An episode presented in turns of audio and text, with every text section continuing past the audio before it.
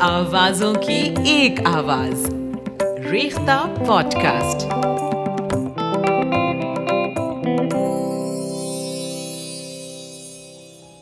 پیش خدمت ہے ایک نظم۔ اس کا عنوان ہے رقیب سے۔ نظم سے منسوب ایک قصہ ہے۔ قصہ یہ ہے کہ فیض صاحب سیالکوٹ کے جس مکان میں رہائش پذیر تھے اس کے سامنے ایک لڑکی رہا کرتی تھی، فیض صاحب، جس کی الفت میں مبتلا تھے۔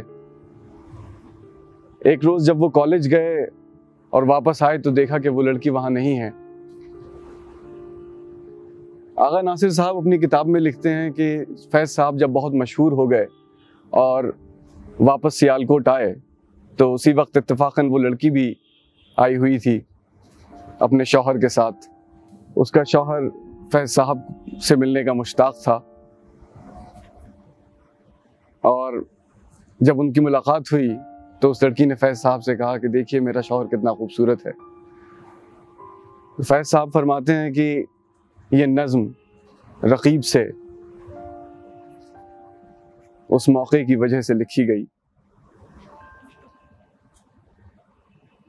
آ کے وابستہ ہیں اس حسن کی یادیں تجھ سے۔ جس نے اس دل کو پری خانہ بنا رکھا تھا۔ جس کی الفت میں بھلا رکھی تھی دنیا ہم نے دہر کو دہر کا افسانہ بنا رکھا تھا۔ آشنا ہیں تیرے قدموں سے وہ راہیں جن پر اس کی مدہوش جوانی نے عنایت کی ہے۔ کارواں گزرے ہیں جن سے اسی رانائی کے، جس کی ان آنکھوں نے بے سود عبادت کی ہے۔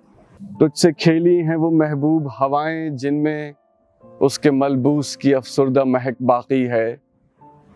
تجھ پہ برسا ہے اسی بام سے محتاب کا نور جس میں بیتی ہوئی راتوں کی کسک باقی ہے۔ تو نے دیکھی ہے وہ پیشانی، وہ رخسار، وہ ہونٹ۔ زندگی جن کے تصور میں لٹا دی ہم نے۔